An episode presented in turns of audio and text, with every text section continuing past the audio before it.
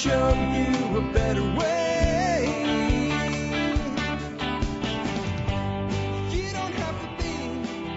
Hi, folks. This is Jack Spirko with another edition of the Survival Podcast. As always, one man's view of the changing world, the changing times, and the things we can all do to live a better life if times get tough or even if they don't.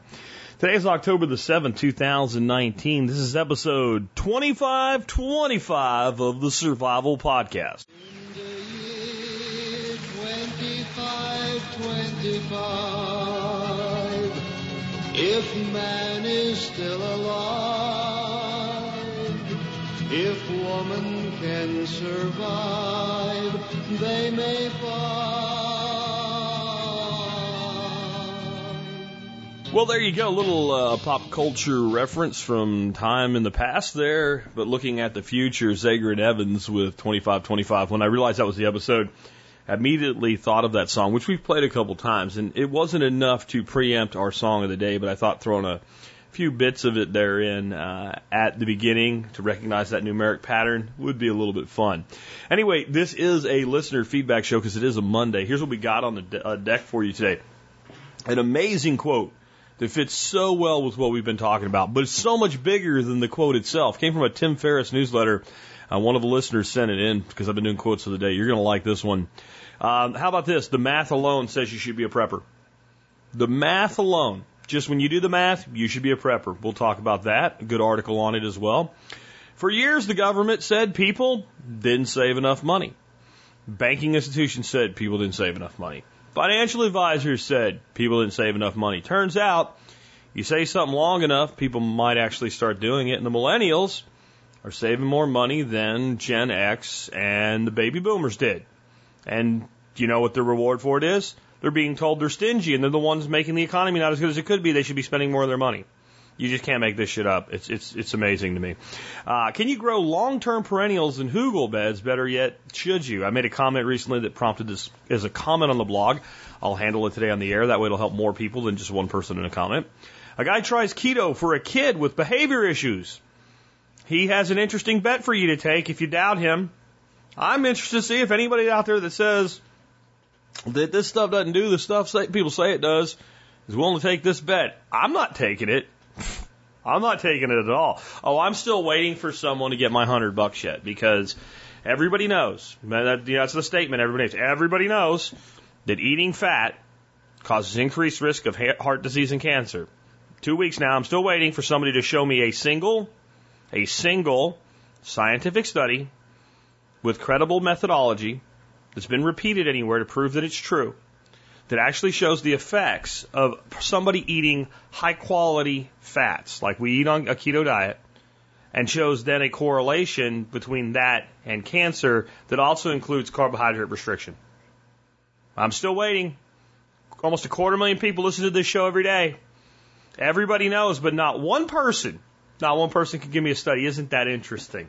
Uh, next up, uh, same guy that has this uh, report on his kid is trying to do keto himself, and he's going on active military duty, and uh, he wants to know how to stay keto on military duty. I'll talk about that. It's not completely easy, but you can you can do fairly well, at least on my memory of Chow Hall. Anyway, now if you're going to be living on MREs, um, probably not.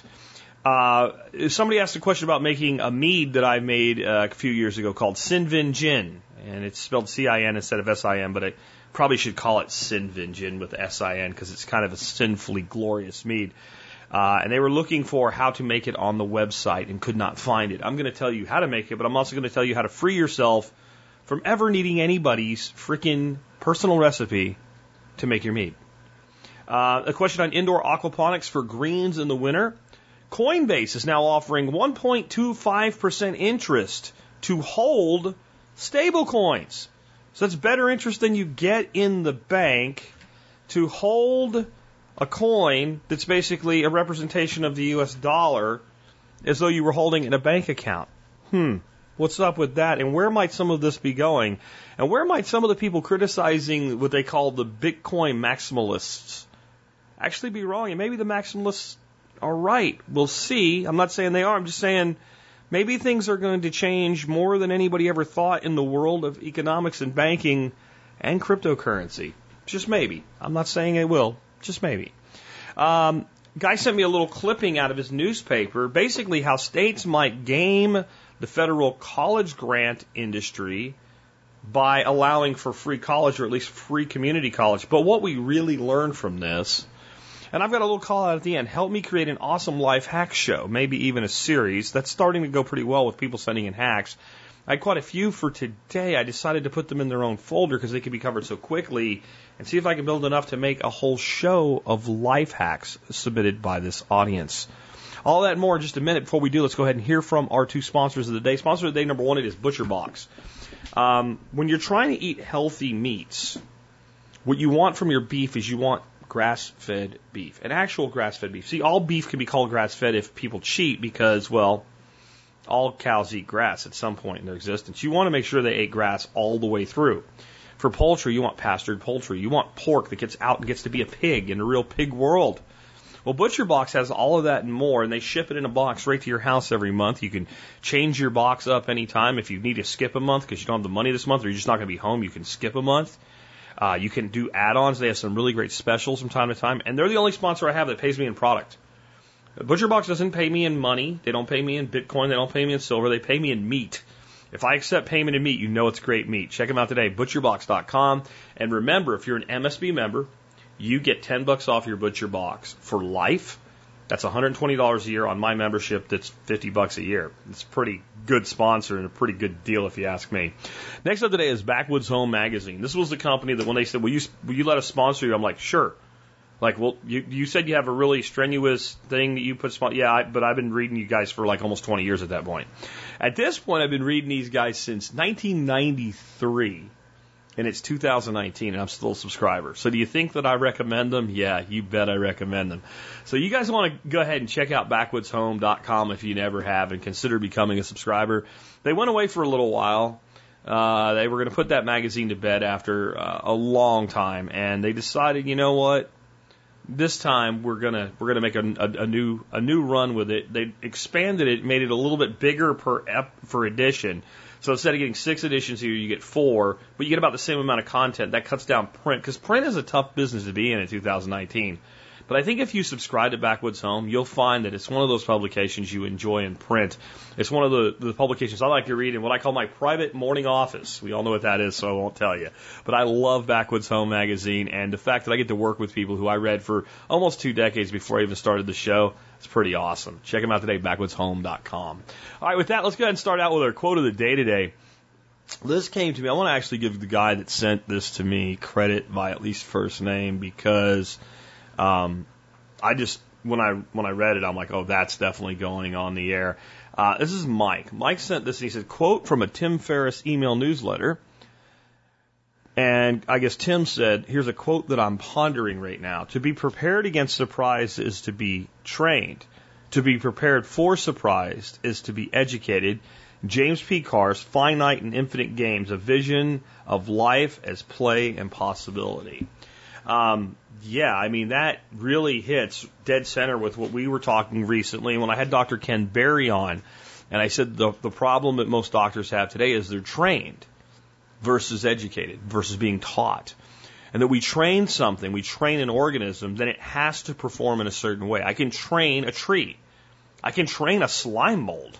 I train my dog. A doctor, I would prefer that they be educated. Well, this quote hit me so hard and it was so close to what I was saying, I thought, well, maybe there's more to it. So I looked it up and I have the whole paragraph from this, this writing that, that explains it in more context. And boy, wow, where do you hear this? Again, from James P. Carse. To be prepared against surprise is to be trained. To be prepared for surprise is to be educated. Education discovers an increasing richness in the past because it sees what is unfinished there. Training regards the past as finished and the future as, as to be finished. Education leads toward a continuing self discovery. Training leads to a final self definition. Training repeats as a completed past in the future. Education continues as an unfinished past into the future. Yeah, I'll tell you one of the things that makes me think of it's settled science See, settled science isn't a thing if you're actually an educated individual. You understand that everything that we think we know needs to be continuously challenged going into the future. That, and this makes perfect sense. If I want to train you, then I have a specific set of conditions and a specific, specific set of response to those conditions. And I want them to always be the same. So if I'm training you to process paperwork, then I'm going to train you. I, I don't need educated people to process paperwork. If I have someone that does medical insurance billing, it always gets done the same way. If there's something new, then we'll add that to the training.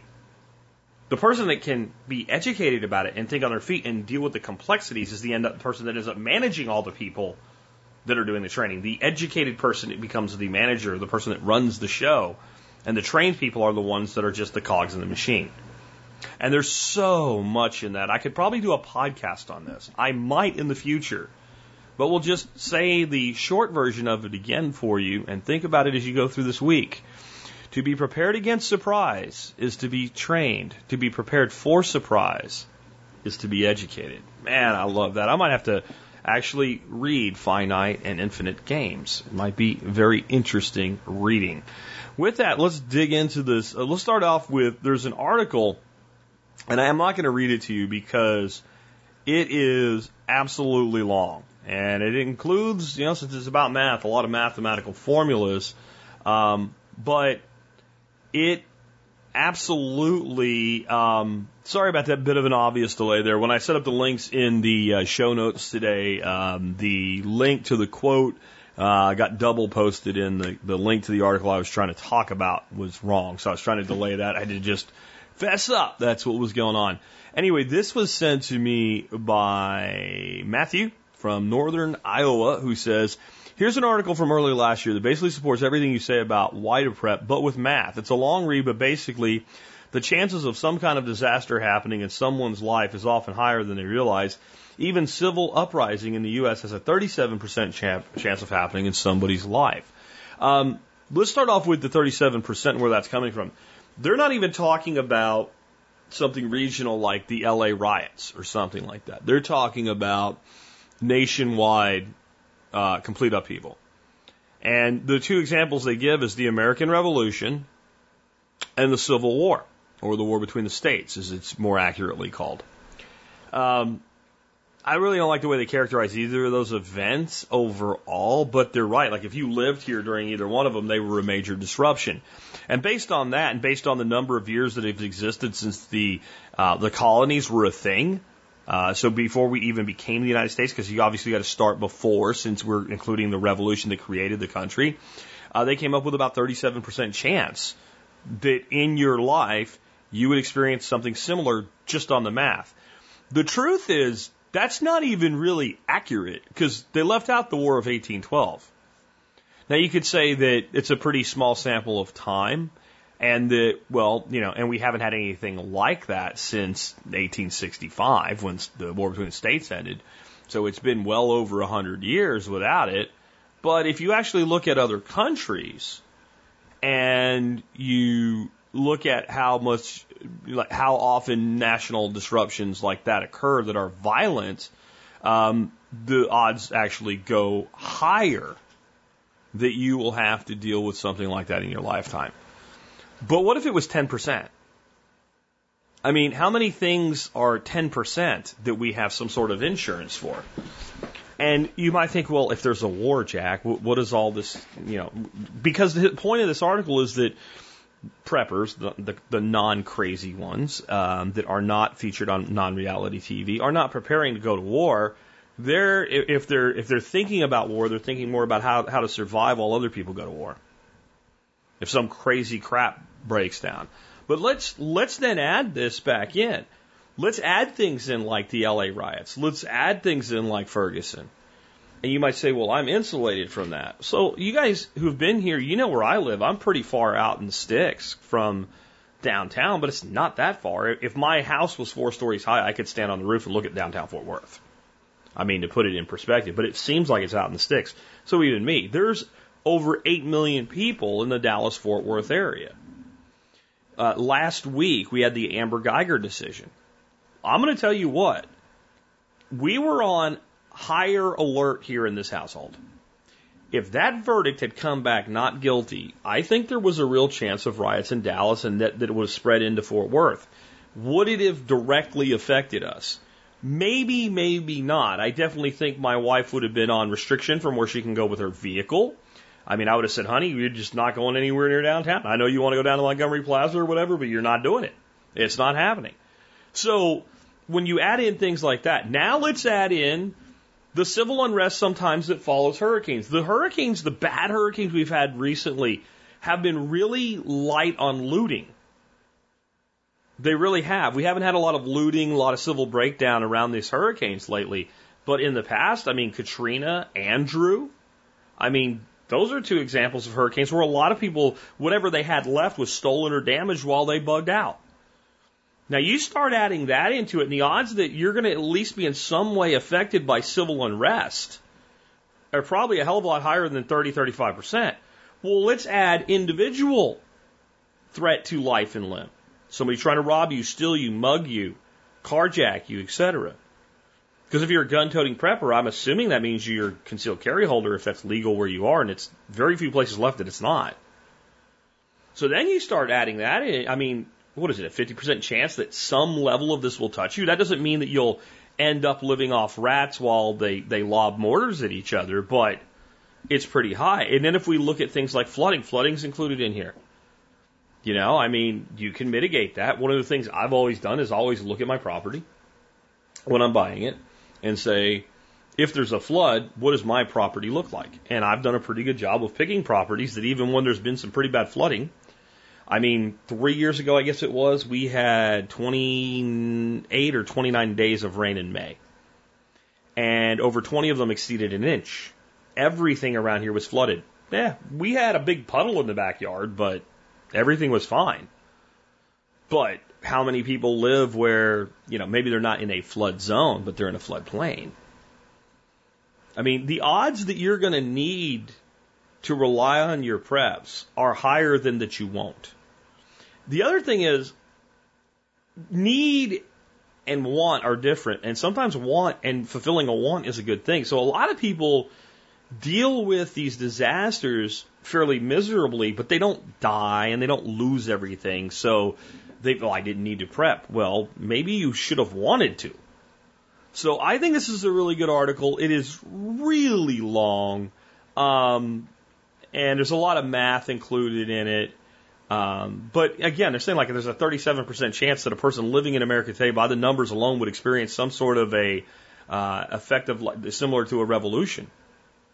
Um, there is just so much that can go wrong in the world, and having the ability to make sure you can feed yourself, you can have water, uh, you can maintain or improvise shelter, uh, that you can produce some of your own food through agriculture, having medical supplies, a way to defend those things, and having some plan or method to get out, to escape, to bug out, is basically what this article comes down on. And again, it uses math to prove that the stuff we've been saying for years and the stuff that this audience has been saying for years is absolutely right. Now, many of you don't need the article to tell you that because you've already used your preps. Um, I've had over the years hundreds of people say, hey, because we were prepared, X did not completely derail us. I've had it be anything from people that, that literally feel like their life was saved by being armed in a bad situation to people who simply said, you know, when I had to take my child to the emergency room for, um, you know, a, a, an alarming diagnosis that was life threatening, uh, I could go straight there and be relatively comfortable. I took care of my kid. Because a simple thing of that I had uh, preps in my vehicle and I had a bug out bag, and it's it's been everything in between, lost jobs, etc. You name it, because the math is accurate here, and I always tend to trust math. Let's talk about another article that is uh, too long to read online, but I think is really interesting. Um, this one comes from, I should be a little more organized than I am today, so I apologize for the feigned delay. But this one comes from Dylan, and Dylan says, another article putting millennials in a negative light, this time for saving too much money. The article suggests that saving money is unpatriotic since it doesn't support the almighty economy. I always love to hear your thoughts on articles like this and look forward to a good Jack rant. Uh, Dylan, I don't know how much rant you're going to get here, but this, yeah, you probably will. Uh, let me read. I'll read a little bit of it for you. Uh, the first paragraph and a half. Millennials, the selfie obsessed, avocado toast loving generation, might be behind slower economic growth, according to a research note last week from Raymond James. This new generation, scarred by the financial crisis, is saving more than the free spending boomers did before them, and it's causing an economic imbalance. According to data from the St. Louis Federal Reserve, the current U.S. personal savings rate, defined as income minus spending. I want to stop for a second. I want to stop for a second right there. I wonder how dumbed down the American people have to be to be to need to be have explained to them that personal savings is income minus spending. I, I mean, I I weep for my nation of dumbed down, you know, educated idiots. I, I really do. Um, let me go back to it. According to the data from the St. Louis Federal Reserve, the current U.S. personal savings rate, defined as income minus spending because you're too stupid to know what it means, is 8.1% as of August. By comparison, in 1996, the rate was 5.7%. Quote, the higher savings rate, we believe, has had a disinflationary impact, driving the relatively slow growth and low inflation in this recovery causing the incentives for excess supply and disinflation deflation biases in the global economy, end quote, Raymond James analyst Tavis McCourt wrote in a note to clients on Thursday. Hold on. I, I just, I grew up in school being told that people didn't save enough money. I have heard my whole life that one of the biggest weaknesses that we have in America is Americans don't save enough money. And I was probably about 20 years old by the time I realized, well, they don't want you to save money. They just want to talk about it like they want you to save money. It, it, and, and it's almost, isn't it almost a constant? They say they want you to be healthy, but if, if you were really, really healthy and most of Americans are really, really healthy, what would that do to the, the drug industry? What would it do to the healthcare industry if most Americans were really, really healthy? The power company says they want you to lose, use less power, but if everybody used less power, what would happen to uh, the, the, the, the, the stocks of utility companies? If they make money for every kilowatt they sell, don't they want to sell more kilowatts? Doesn't it seem like there's a pattern of behavior here in the state, the government, and industry that they say they want you to do things they don't actually want you to do, and the minute somebody does them, they start bitching about it? So here's what I'm seeing. And I've said this for a long time. I am hard on the part of the, the, the younger generation that's a bunch of pussies, okay? But judging that generation by that subsegment is foolish. And one of the reasons I'm so down on public education is I have seen it take smart, um, hardworking, motivated young people and turn them in to friggin' social justice warrior pussies. I've seen it happen. And that's part of why I am so down on the college system, which we get to kick later today. And it's because they've been taught this way. But what, what has happened is a, a, a significant number of millennials. I mean, I want you to think about this. Like the, the older millennials are like 35, 36 now. I think 37 is the oldest millennial right now by the cutoff in the, in the demographics, somewhere in there, mid 30s. So when I started this show, Millennials, you know, the oldest millennials were like 24. The youngest millennials were like 15. 15 year olds now aren't even millennials anymore.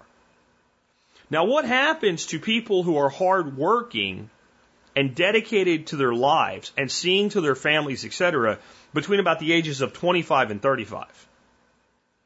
They have a marked improvement in their success. They go from entry level positions to middle management, entrepreneurship, etc. They go from, you know, slaving away for 25 to 35,000 to a lot of them making 50,000 plus. Many of them making over $100,000. So this group of people who was so big on, hey, just, you know, relax and let's party and every, like we were when we, the Gen Xers were in that, that, that age range, right? The, the best of them have become leaders. They're running divisions. They're running companies today. They're commanding military units. That's what the millennials are doing. Stop believing all the bullshit that you've been told and realize like 11 years have happened that they've been talking about the millennials and the millennials therefore are 11 years older. Well, those that are becoming successful are looking at um, in many instances, those boomers are their, their grandparents or their parents, and they remember their whole lives thinking that their parents had it all worked out. And now they see a lot of times their parents are struggling with money.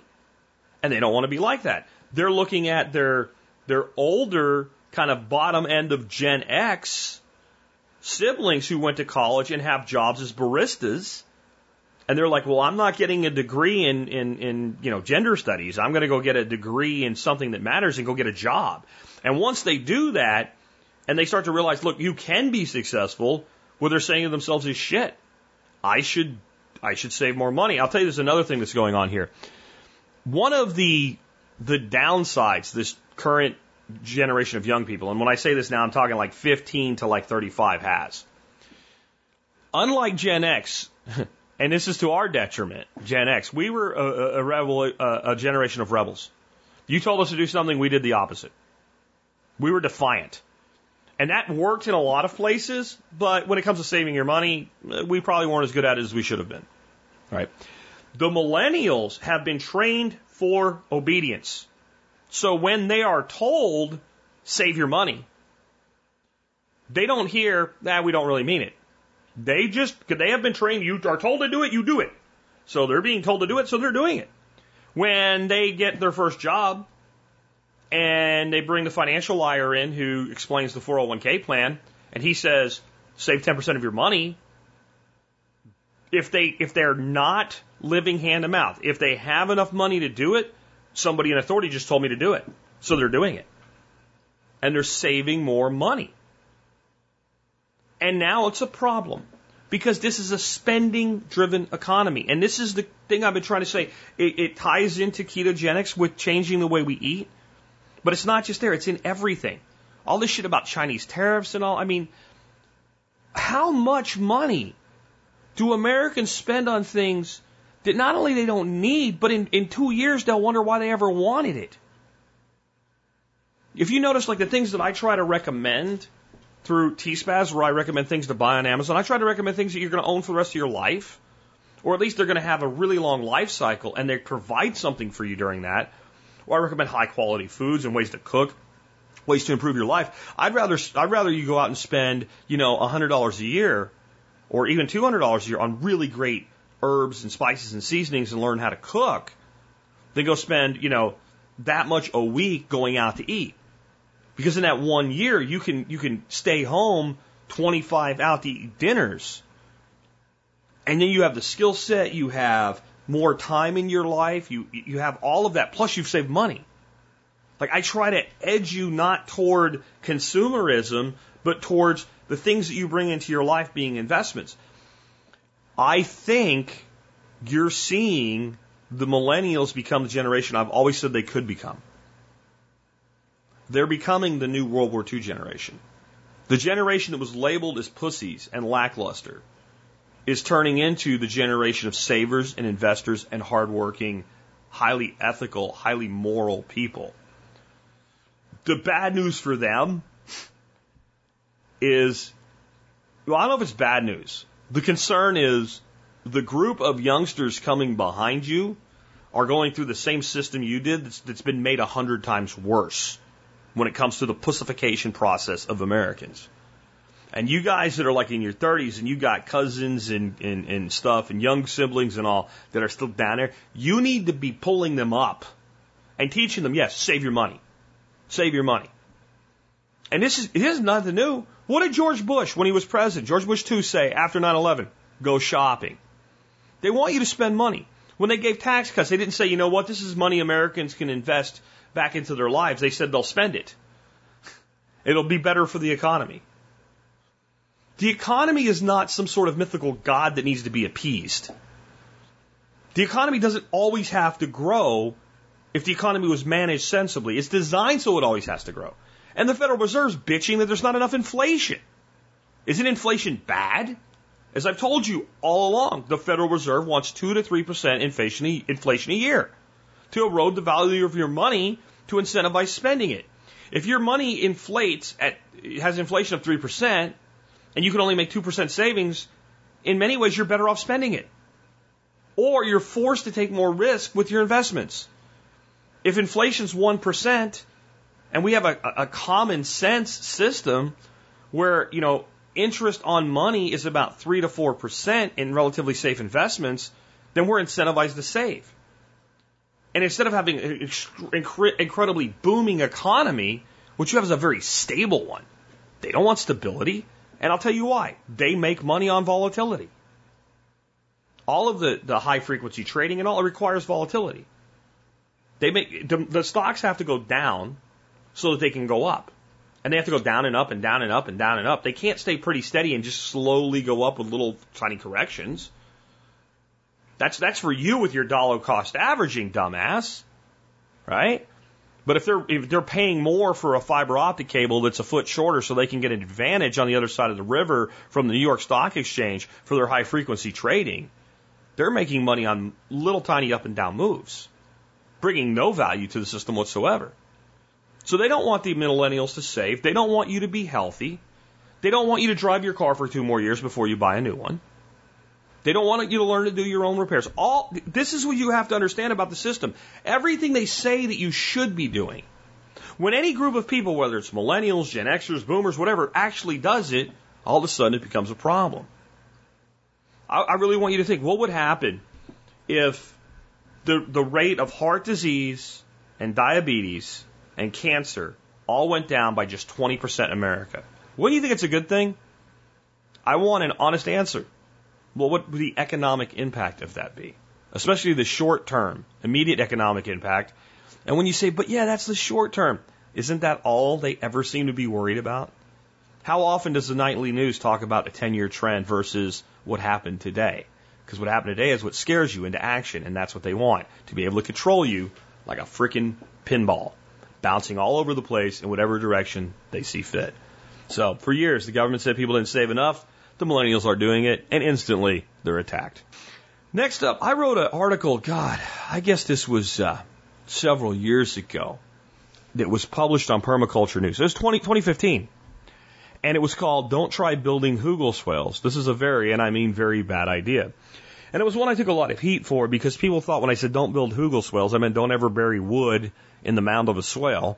And what I meant was don't build hugel beds, big, giant hugel beds with large wood cores with swales behind them, because then you have a giant floating mass of mud and wood that can go cause lots of damage. And it probably won't work anyway for a variety of reasons. If you want to read that article and watch the video where I explain it deeper for those that didn't understand, you can, and I'll have a link in the show notes. But Leo over at the Permaculture Research Institute blog had a comment that popped up in my feed. And it's so long ago, I thought initially that it was uh, my blog. I didn't even realize when it first came in because it was so long since I wrote that article. Uh, I thought he meant a recent show where I mentioned this, so I decided to do it on the air. said, You mentioned hugels are for growing short term perennials for movement to other locations. Is it possible to use a variation of the system for long term perennials? I'm about to have to move to an area of very poor soil, and I have dozens of potted trees waiting for the move. I have no intention of combining hugel beds and swales, but I'm considering digging a large hole and adding 30% timber, topping up with wood chips and soil, and then creating a gentle mound that would hopefully level out as it settled. My thinking is that the rotting timber at the bottom would provide a long-term food source. Do you think this would be effective? And would the trees cope with settling ground, considering 70% of them uh, to grow through before reaching the decaying timber? Is it likely to damage the roots? Um, it's not likely to damage the roots. But if you, first of all, the number of 30% of the fill being timber is probably okay. It's probably okay. Um, but I want to start out with something people seem to have a real hard time understanding. We don't need incredibly fertile, rich soil to grow trees. That's kind of the point. That trees can grow where, you know, tomatoes and potatoes can't. Trees are incredibly robust, and trees, uh, especially through just being able to dig in and go deep, along with what's known as the exudate process, which means that they all plants do exudates. And what an exudate is is a, a, root of a plant, and if that plant needs manganese, for instance, that root will put out an exudate that is like a little sweet globule of goo. And that tree or that plant or whatever knows that if I put out this particular type of exudate, the microbes that come will be microbes that make manganese bioavailable. Because there's probably plenty of manganese wherever you are anyway. You only need a tiny amount. But the problem is most of it's locked up in a way the tree can't get to it. Trees, with their exudate process and the humic acid they create, have a much better ability to attract and to assist with exudate process for microorganisms to break down rocks and minerals into bioavailability. They have much better ability to penetrate into rock crevices and rocky soils like caliche and stuff like that and mine those minerals. So trees don't need a huge amount of highly fertile soil. This, I mean, if you look, the, the massive forests that are in the rainforest, the soil is actually terrible. Yet they have massive forests. What they do like, and this is the thing I'm limited on, is deep soils so that they can get to moisture when there's, you know, droughts. The short answer for Leo is you can do this. You can do this. It, it won't really hurt.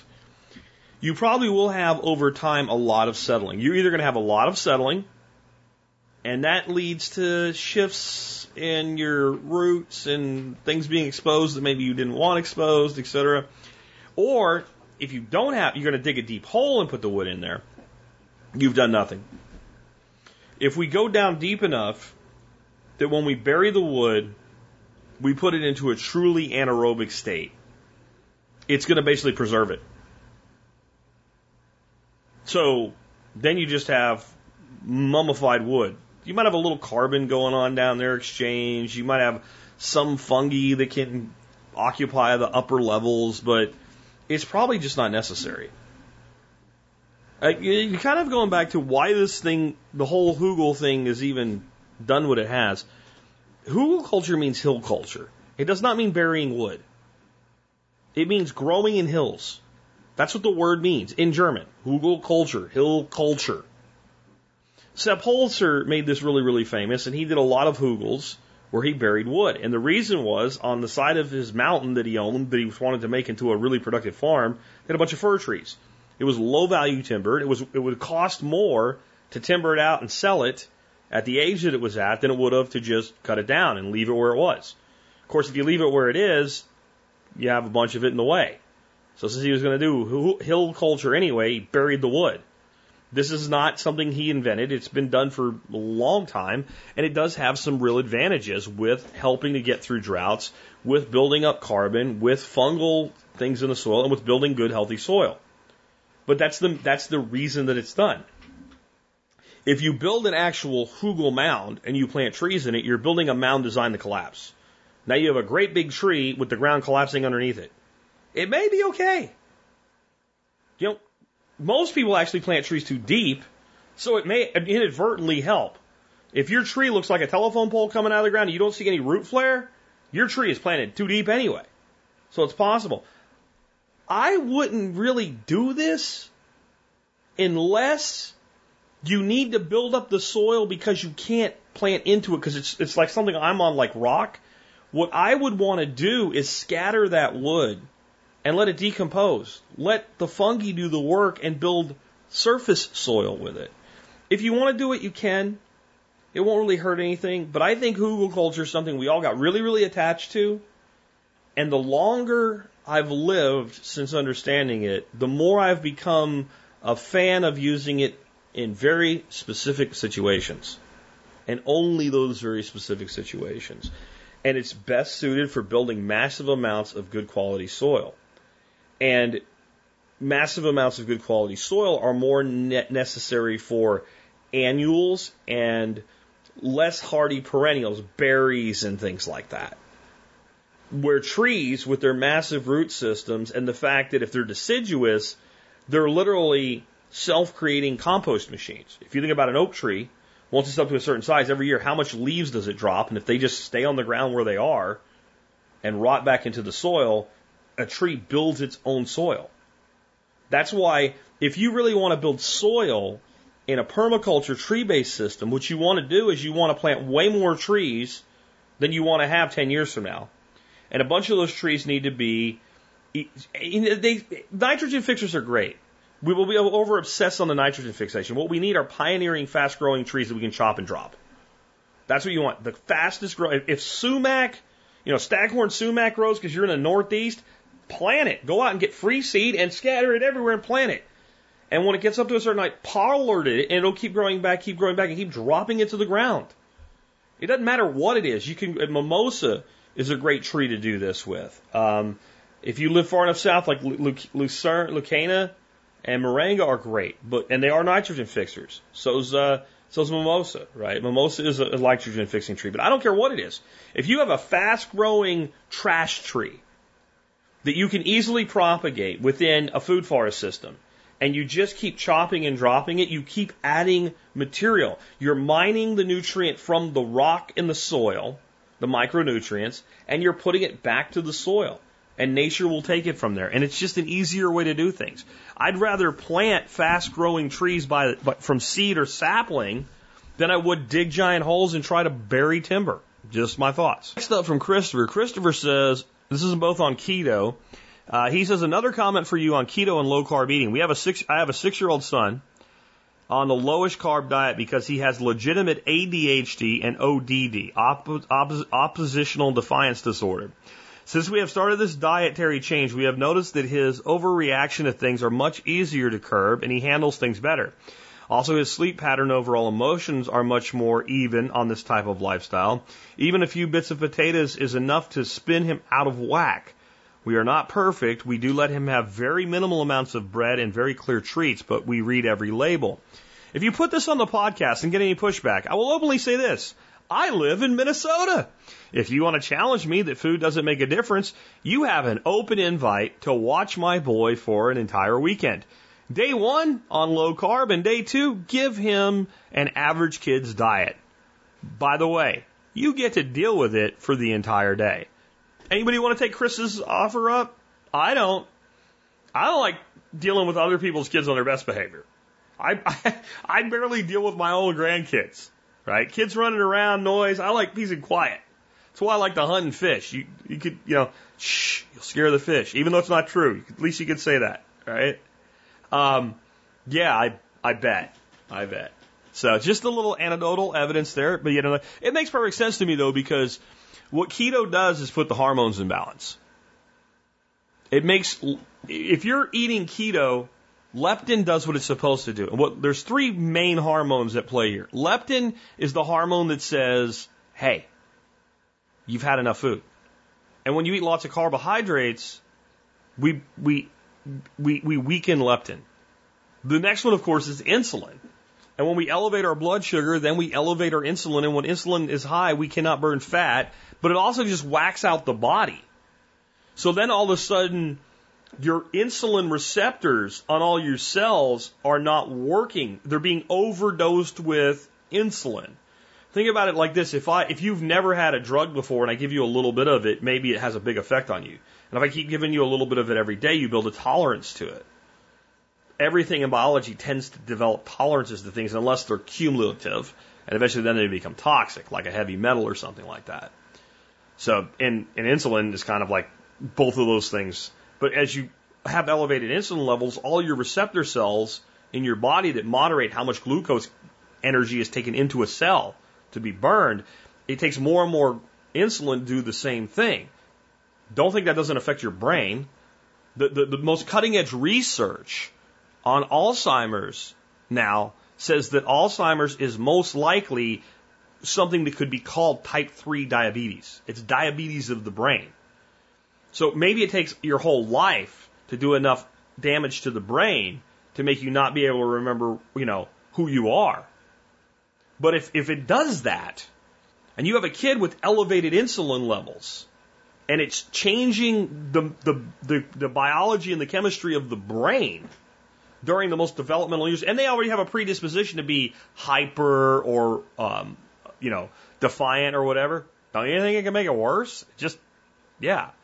and and then you, you have glucagon, and I don't want to turn this into a keto cast, so that's affected too. But I don't believe you can take three major parts of the endocrine system in the form of hormones and disrupt those without having some effect on the rest of the endocrine system. The thing kind of, it all kind of goes together. I'm just saying. So, anyway, if you doubt Christopher, he is totally happy with turning his kid loose on you for a couple days. But you got to deal with what you created. We'll see. Uh, number two, how do I do keto while on military duty in a place out of the way to cook, in a place without a way to cook my own food, keep perishables? I want to start a keto journey myself, and I'll be going on weapons qualification for four days in a few weeks. If I start keto before, I want to keep up on it. Pro tips. Um, so, I don't know. If you're eating out of mermites in the field, which if they still have those things, which are basically like these big cans, and then the food goes in like a sleeve, and there's hot water in there, and you know, they, you eat what you get. If you're, if you're, no, if you, some of the training missions I went on, um, while you're in the field, you're eating MREs. And you just, you're kind of stuck if that's what you're doing. If you have access to a chow hall, now I served in the military until 1993. It's been a while. Okay, I'm an old man now, so things may have changed. But if I think back to like my chow hall, it would have been no struggle whatsoever to do keto for breakfast because we had made to order omelets, and they would make anything you wanted most of the places I was, like, they had like a main item of the day, like, you know, pork chop or something like that. And then there was like, kind of like, uh, short order cook like area too, where like you could get a burger just about any day, things like that. If that's the case, then, you know, a burger without a bun is about as keto as it gets. And you're not going to eat clean keto. You're not going to be eating grass fed beef.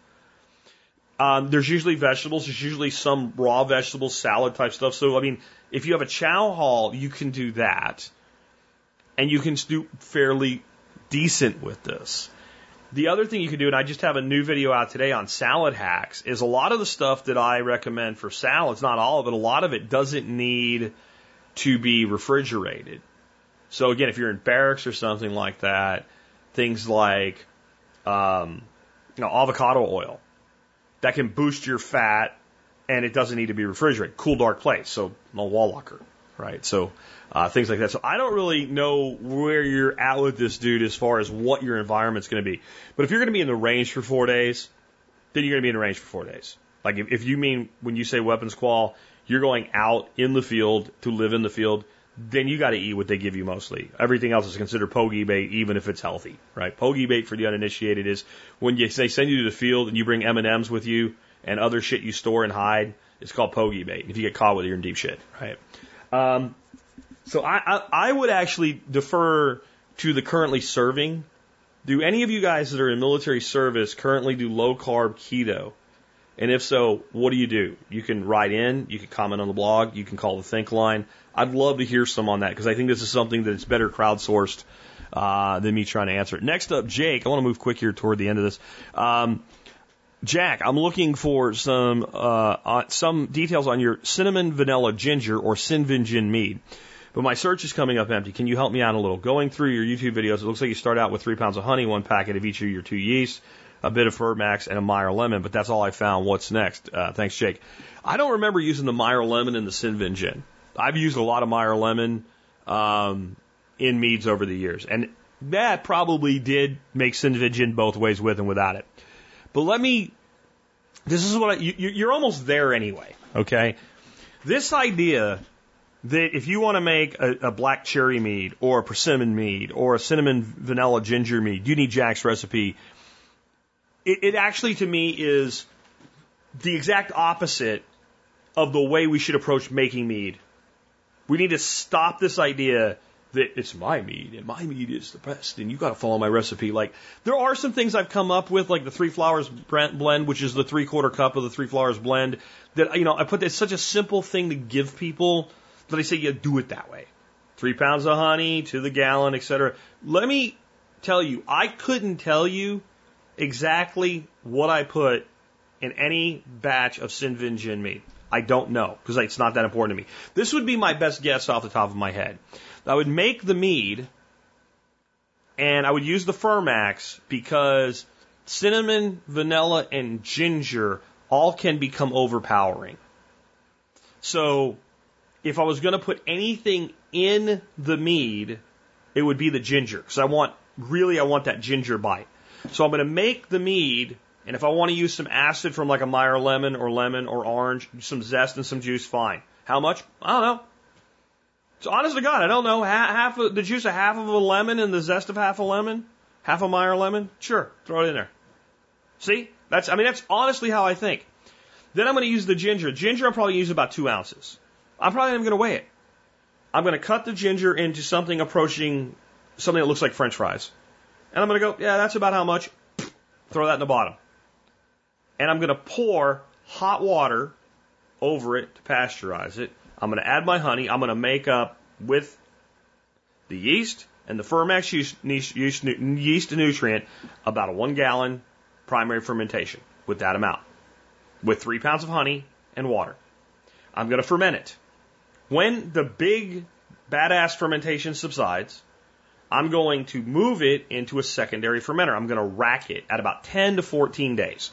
If I don't get to it for 21 days, it's fine. It'll be okay. I'm not going to get upset. It's okay.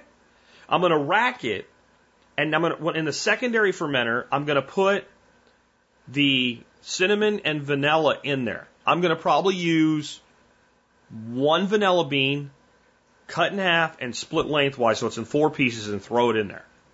Okay? For cinnamon, I'm going to probably use one stick of Ceylon cinnamon, maybe two. Depends on how big they are. Break them in a few pieces, throw it in there. I'm going to take hot boiling water and put just enough hot water in there to barely cover it, and I'm going to swirl it around. Right? That's going to pasteurize it. Now I'm going to rack my new meat in there. I'm not going to worry it's going to be too hot because within a couple seconds the temperature is going to be down. It's only a little bit of hot water. And I'm going to rack it. And then I'm, I'm going to do the same thing no matter what I'm making. I'm going to use clean water out of my Berkey and I'm going to top that up to a full gallon. I'm going to fix an airlock and I'm going to run a secondary fermentation. Once the secondary fermentation kits down and starts to clear, I'm going to taste it.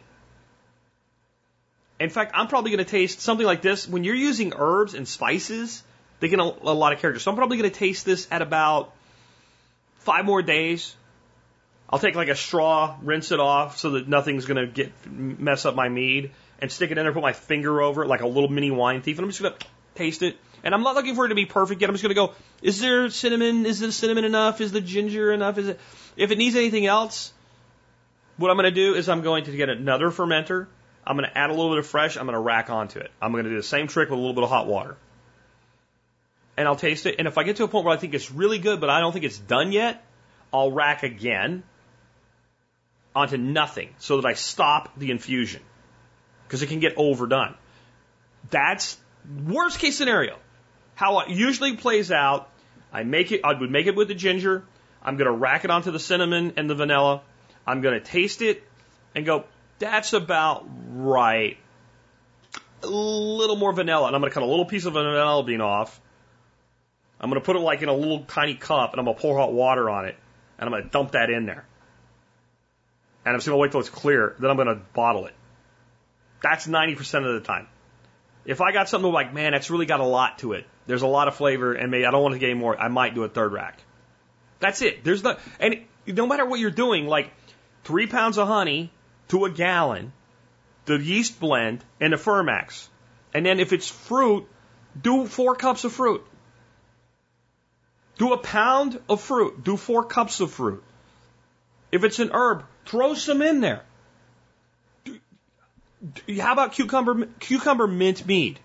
Well, that sounds complicated. No, make the same mead, peel and chop up one cucumber, Throw it in first so you can put some hot water on it so you can pasteurize it. And then when you go to the secondary, take a small handful of mint, just a loose handful of mint leaves, throw it in the fermenter, dump some hot water on it, rack it over there. You want to make a cherry mead? Throw a pound of cherries in the fermenter, make the mead.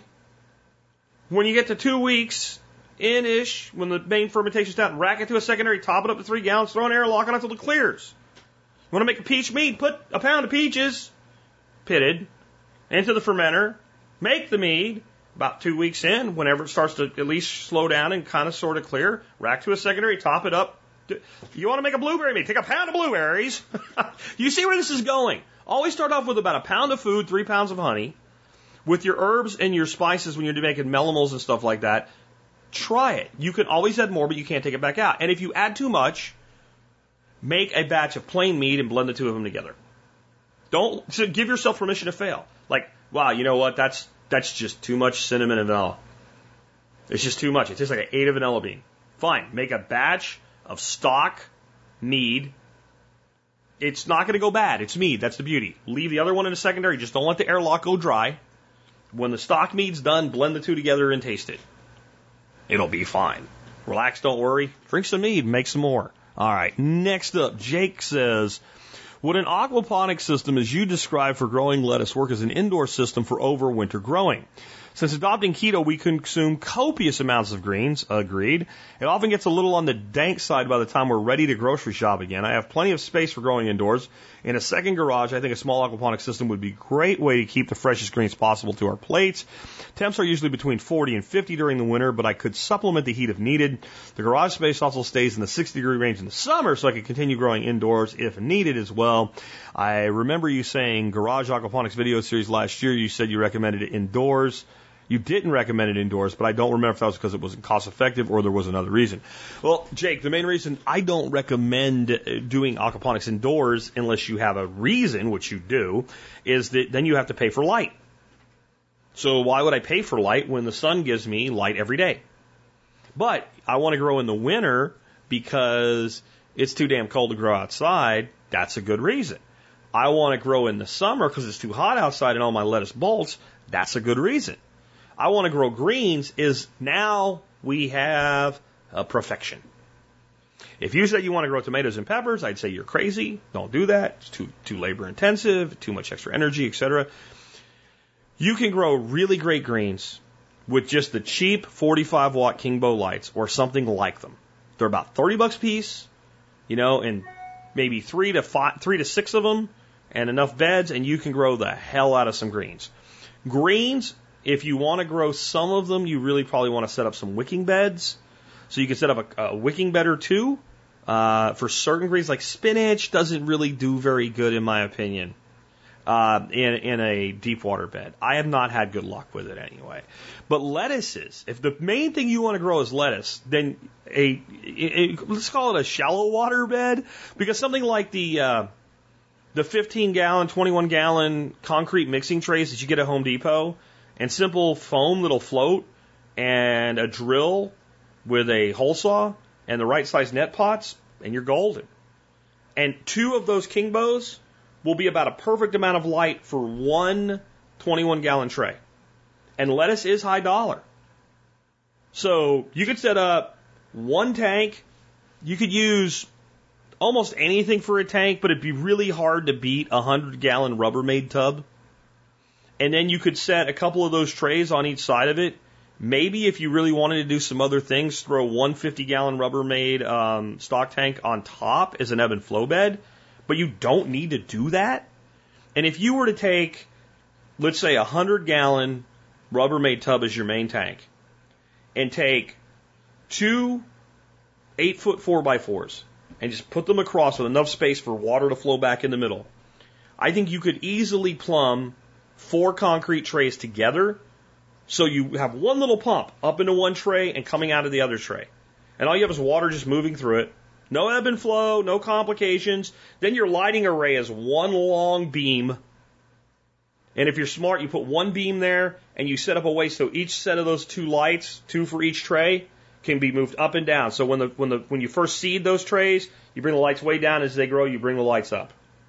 Easy peasy. If you want to grow some things that will do better in soil, do some wicking beds. Do some wicking beds right next to it. And what I would do for a wicking bed in this situation, personally, since it's indoors, you're not going to have trouble with it drying out really, really quick. I would not do a flow through wicking bed. I've done it with the, the small trays. They end up having problems. This is the best way I can put it. I would design it as a flow through. So that water goes in one spot, once it gets to a certain, it overflows. I would go out there every day and I would turn it on until water flows through it and I would turn it off. All you're doing is just keeping it wet, keeping it moist. And you probably run it for 30 seconds a day like that. And you're going to have a lot less issues with things hanging up and stuff like that. If something's clogged, you'll catch it really fast. It won't overflow on you. And then what I would do is design as much of this as possible to where if it leaks, it leaks back into the main tank. Yeah, you could do this, and it would be it would be the absolute best use of indoor aquaponics.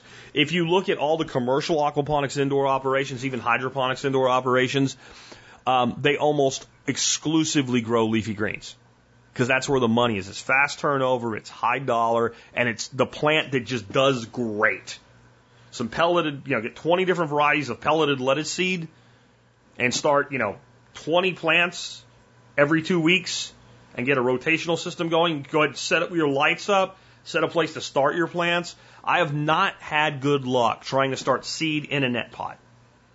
They mu- it's much better starting in little six packs or eight packs or nine packs or something like that, and then just pop them out, knock the loose dirt off, shove them dirt and all into some rock wool into your uh, into your net pots. Or I, I tell you what I use in my net pots is uh, expanded shale because it's cheap. I can get like a, y- a yard of it for 90 bucks. So I fill it with expanded shale and just kind of make a hole and shove the roots in there and pop them in, and they go like crazy. Also, you can do fish. Don't need fish. You can you can do this basically as like deep water hydroponics. Dump some Garrett juice in there whenever the plants look like they need some nutrient because you don't need a ton of nutrient to grow greens. Your best fish for this, goldfish. It's cold. Now, heat. Screw heating the garage. No need to heat the garage. 60 degrees, 50 degrees. Greens are usually having, it might be a little bit cold to get the speed of growth you're looking for. Um, 100 gallon Rubbermaid tub for your water tank. Go to Amazon, use tspaz.com please, and look up a company for, for heaters called Eheim. I'll, I'll put a link right to the heater I'm talking about. Get a 300 watt Eheim aquarium heater. Uh, I use them in the winter in my office to heat 55 gallon aquariums. I've used them outdoors to heat 300 gallon freaking IBCs and keep the water a little bit warmer. And bring your water temperature up to about 65 degrees. You're warming the roots, the plants are fine. They'll be happy, they'll grow like crazy for you. If that's not enough, bring the water up to 70. It won't take that much to heat that amount of water. And since you're going to be doing deep water, all your beds that have plants in them will have a piece of foam covering them so you have less evaporation, less heat loss. So all you gotta do is bring the water temperature up 5, 10 degrees. That's not a lot of energy. And in the summer, you probably won't have to do it at all. So that's what I would do if you wanted to do that system. And there's there's a hundred ways to do it, but that's that should get you off um, to to a good start there. Uh, next up, there's an article on on the, on the Coinbase blog. I'll point you to, but Coinbase is now offering if you'll hold USDC US dollar coins on Coinbase, they will pay you 1.25% interest in said same basically they're offering a savings account in cryptocurrency. Now, I don't want to go real long with this segment, and there's a lot of speculation in what I'm giving, but the whole world of cryptocurrency is currently at war with each other. You have the people that believe in Bitcoin that are called the maximalists, and they say Bitcoin is not even really for making payments, it's a store of value, it's digital gold, blah, blah, blah. And everybody else says you guys are stupid. The whole point of digital currency is to be able to make payments, etc. Yeah, and the people that say that you're stupid, the whole point of cryptocurrency is to be able to make payments and have a trustless system and, and, and what have you. They're right. But if enough people treat something like digital gold, then it will become by de facto digital gold. I'm back to no matter what you think, the people that are in power, if they choose to do something, they create a thing. So there's a very interesting podcast I was listening to during my morning walk today from a guy that was part of a, a central bank, a small central bank in one of the Caribbean islands. I don't remember which one it was, but it's a, a Dutch Caribbean held island. And he was talking about how the banks are looking at cryptocurrency now. And there is talk with even in the central bank systems of starting to add cryptocurrency to their reserve, the same way they hold gold. And the number one cryptocurrency they look toward because it has a as long a track record as you can have in cryptocurrency with being a store of value is Bitcoin. So if, and you, what you would think is, well, the, the banks hate cryptocurrency. But you know what a lot of times happens when people hate something? Instead of trying to make it go away, which they can't do, you co opt it. If JP Morgan decides they want to hold one quarter of a percent of their holdings in cryptocurrency, and specifically Bitcoin, there's barely enough Bitcoin to do that. And if one bank does it, they all do it. I think that we're about to see banking really start to change with crypto as a driver. Does this mean you should go out mortgage your kids' college fund and buy Bitcoin? No. No. Does it mean you should go do that and buy Ripple? No. I'm just saying I think that we're about to see a whole new world open up with cryptocurrency. And I do think you're going to see more institutions holding cryptocurrency, specifically Bitcoin and Ethereum, in some component of a reserve. I don't think it will become their primary reserve. But it's such an easy play, and it's really such a small pl- space. There's about 7 million bitcoins that are unrecoverable. Uh, John McAfee says Bitcoin is going to be worth a million dollars. John McAfee's been saying stuff like that for a long time. Bitcoin is supposed to be well past 50 grand by now, according to Mac- McAfee. Um, but I think he has the potential to possibly be at least partially right. But I think what's really going on here is you're starting to see the entire concept of banking change. And what'll be interesting is how does the government deal with this? Because Coinbase isn't a bank. But yet they kind of sort of are. Coinbase in a lot of ways is a lot like PayPal attached to a cryptocurrency exchange. But what's going to what's going to happen when somebody says, "Hey, wait a minute. We can do this." And somebody creates a financial based lending lending I mean, we already have people actually doing debt deals in cryptocurrency. But what if somebody starts playing the full on bank game using cryptocurrency? Well, maybe that's where Coinbase is headed. I don't know. Am I going to go dump a bunch of money into this right now? No. But I'll tell you what it would do. If I was a high frequency cryptocurrency trader, then while I'm holding stablecoin of any kind, I would just go ahead and hold the USDC coin and move my money to Coinbase. And why not make the 1.25% on my money until I'm ready to buy something else? I don't know if it's guaranteed. I don't know if it's a good idea. I'm just telling you, that's what they're saying, and that's where I think we're headed. We're headed to a whole new world here. Last one of the day, this is an article clipping that somebody sent me, and it says volumes about the state of college in America and what's really happening, which is exactly what I said is going to happen. It's falling apart. Uh, Jay sent me this.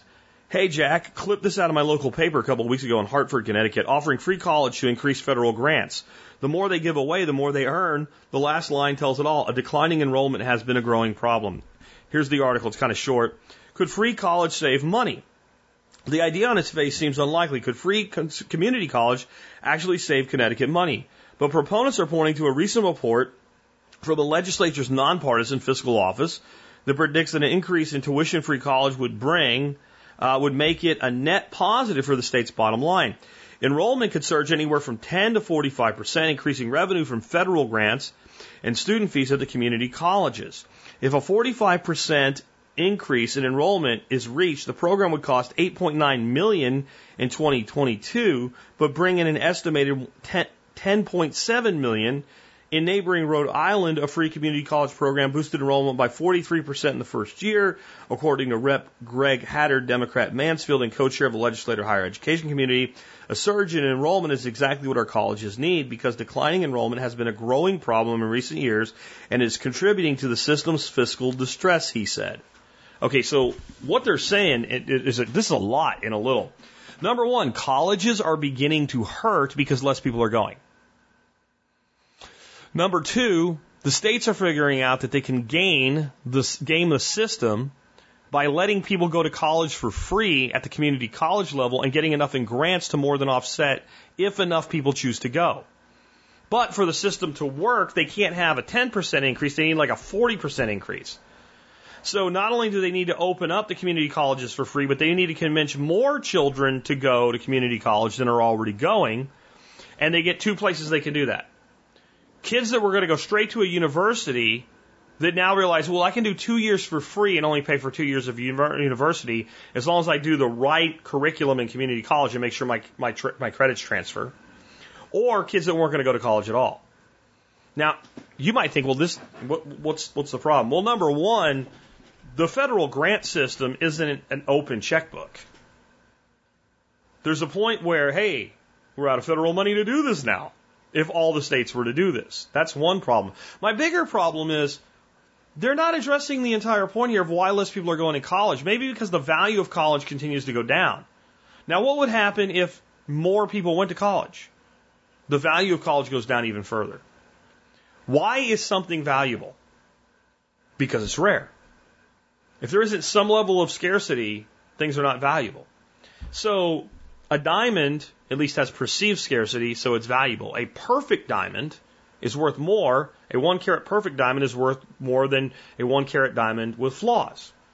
Because one is more rare than the other. One is more difficult to acquire than the other. That means one will have a higher perceived value by the market. Um, what is the value of a piece of Kingsford briquette charcoal? Not very much, because they can make tons of it, literally. Metric shit, billions of tons. But the value of a piece of Kingsford charcoal, eh, even though maybe the other piece that I'm going to just talk about here might be actually a better piece of charcoal to use, is going to be higher than the charcoal that I can walk out to my fire pit and pick up the stuff that didn't burn. Why? Because the Kingsford charcoal's in a bag at the store and you can go buy it anywhere. So then there's another value component to it. It's packaged.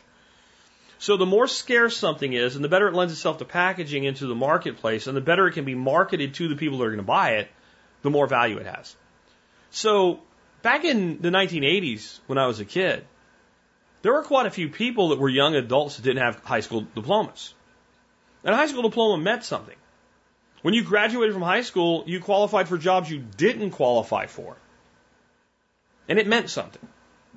The graduation rate from high school today, except in failing school districts like the city of Dallas, which is abysmal what their graduation rate is if you look at the real number. But overall, throughout the country, graduation rates are up in the high 90 percentiles. Over 90% of people by the age of 20 have a, a high school diploma. So what's the value of a high school diploma? Almost nothing. Not having one might hurt you, but having one won't do anything for you. That's what we've turned college degrees into. An associate's degree used to be a thing. I know they still are, but like having an associate's degree got you jobs that you couldn't get otherwise. Now, unless it's something really, really specialized, why don't you have a full degree? And what does a full degree get you? Somebody just posted an advertisement where they had preferred education as a master's degree with a starting salary of $15 an hour on Facebook. It was a legitimate posting. It checked out. It was real. It wasn't fake. A master's degree? $15 an hour? Why? Because there's lots of people with master's degrees. I think it's Maryland that I talked to one of the teachers from. Um, a teacher in Maryland now has to, to their fifth year of teaching to further education to where they have a master's degree. Why do you need a master's degree to teach second grade? You don't. I've said this before, but I, I, I worked with a guy that was a client of ours one time when we ran a headhunting company, and he said they needed to hire a whole bunch of CSRs, customer service reps. And he told me everything they needed to do. And I'm like, no, we could, how many of those do you need? He's like, we're going to hire like 40. Okay, well, we'll just send me the requirements over and we'll start getting on it for you. So I get this thing and it says requires bachelor's or higher. This was like a $14 an hour job. Now it was 15 years ago ish, but still 14 bucks an hour, ma- uh, not master's, a bachelor's degree to answer phone. And, I, and I call them. I said, do you guys really have to have a bachelor's degree? No, we don't, but it's preferred. So well, I can, I can get you a hell of a lot more candidates for this, a hell of a lot faster at what you want to pay if it's not required. He goes, yeah, it's not required, but it was preferred. I said, well, hold on a second. You people answer the phone. I'm imagining these are people you can train in like two weeks. And like, is this like an entry level position that's going to lead to management? He goes, yeah, you might get one or two out of there. You know how it is. Yeah, I know how it is. Then why do you want this? He said, there's just so many people that have them. So this idea that everybody should go to college is devaluing what a college education means. And when you get it, well, you can go for free. What happens is people start going to college and taking whatever they can to get to go for free. And, and this is why the whole thing has to fall apart. It has to fall apart. It, it, this can't continue because markets in the end market. And that's where we're headed with this. And this is just one more example. I said a few years ago that, that the university system and the public school system as we know it had 10 to 20 years left. And a lot of people in this audience, who I assume you must like what I do or you wouldn't listen to me, told me flat out, you're crazy. It's coming. It's starting to fall apart right in front of you. Do you see it? Because it's going to look, when it eventually happens, it's going to look like it all happened overnight. We have universities being sold. Universities that are like, like not these like some kind of satellite campus or something like University of Phoenix or something like that, right? No, we're talking about like institutions that are over a hundred years old being sold. I said three years ago there will be colleges closing their doors. Yeah, you're crazy. It's happened. I covered it. There will be big universities that won't go out of business, but they'll be selling off like buildings because they don't need them anymore because people are just simply not valuing a college education as much as they are an education anymore. What I want to know when I hire you is what can you do for me? And employers for a long time, see what happened is we had from about the boomers all the way up through Gen X, obedient children that went to college. Millennials continued that trend. We talked about their obedience earlier. But early uh, uh, young millennials and this next generation, whatever they're calling them now, right? Zennials are starting to realize like there's no path in this anymore. So now the colleges are starting to starve. They're starting to starve. And I know, yes, they're still running. There's still lots of them. I know that. I get it. But it's only going to get worse from here. This is the thread. You know, you see that one thread on the cloth? and you know you shouldn't pull on it, but you can't help yourself and you pull on it and you start and the whole thing starts becoming unraveled, the threads are starting to be pulled on. The younger generation is tired of this. They're not all going to go to college anymore. And they shouldn't. The idea that every child should go to college is an oversold nightmare. Without government funding and government backed loans and putting people in debt for their entire lives, it could have never become a thing. It should have been left alone, and everything government touches, it destroys. In 1975, a person with a bachelor's degree had a hard time not being able to find a job in the middle of one of the worst recessions this country has ever experienced. Today, a bachelor's degree is a hunting license to go look for a job that you can get that doesn't pay a lot more than a lot of blue collar jobs that people are working without degrees. Costco Costco pays a $15 an hour starting wage. That's their minimum wage. You go get a job running a checkout counter or stocking shelves at Costco, you make $15 an hour. And we have people getting entry level positions with degrees for 14 to $18 an hour, holding on to $80,000 or more in debt. The system is dying, and God bless its death. It needs to die. It needs to be transformed, and people need to be only getting educations that actually do something for their future, especially when they're spending money on them. With that, we've wrapped up another episode. Hope you enjoyed it. If you did, remember you can support this show in two different ways. One, by becoming a member. I'll just say you can do that today, and I would appreciate it if you did. And I'll tell you more about membership later this week because I want to reiterate all the great things that come with membership.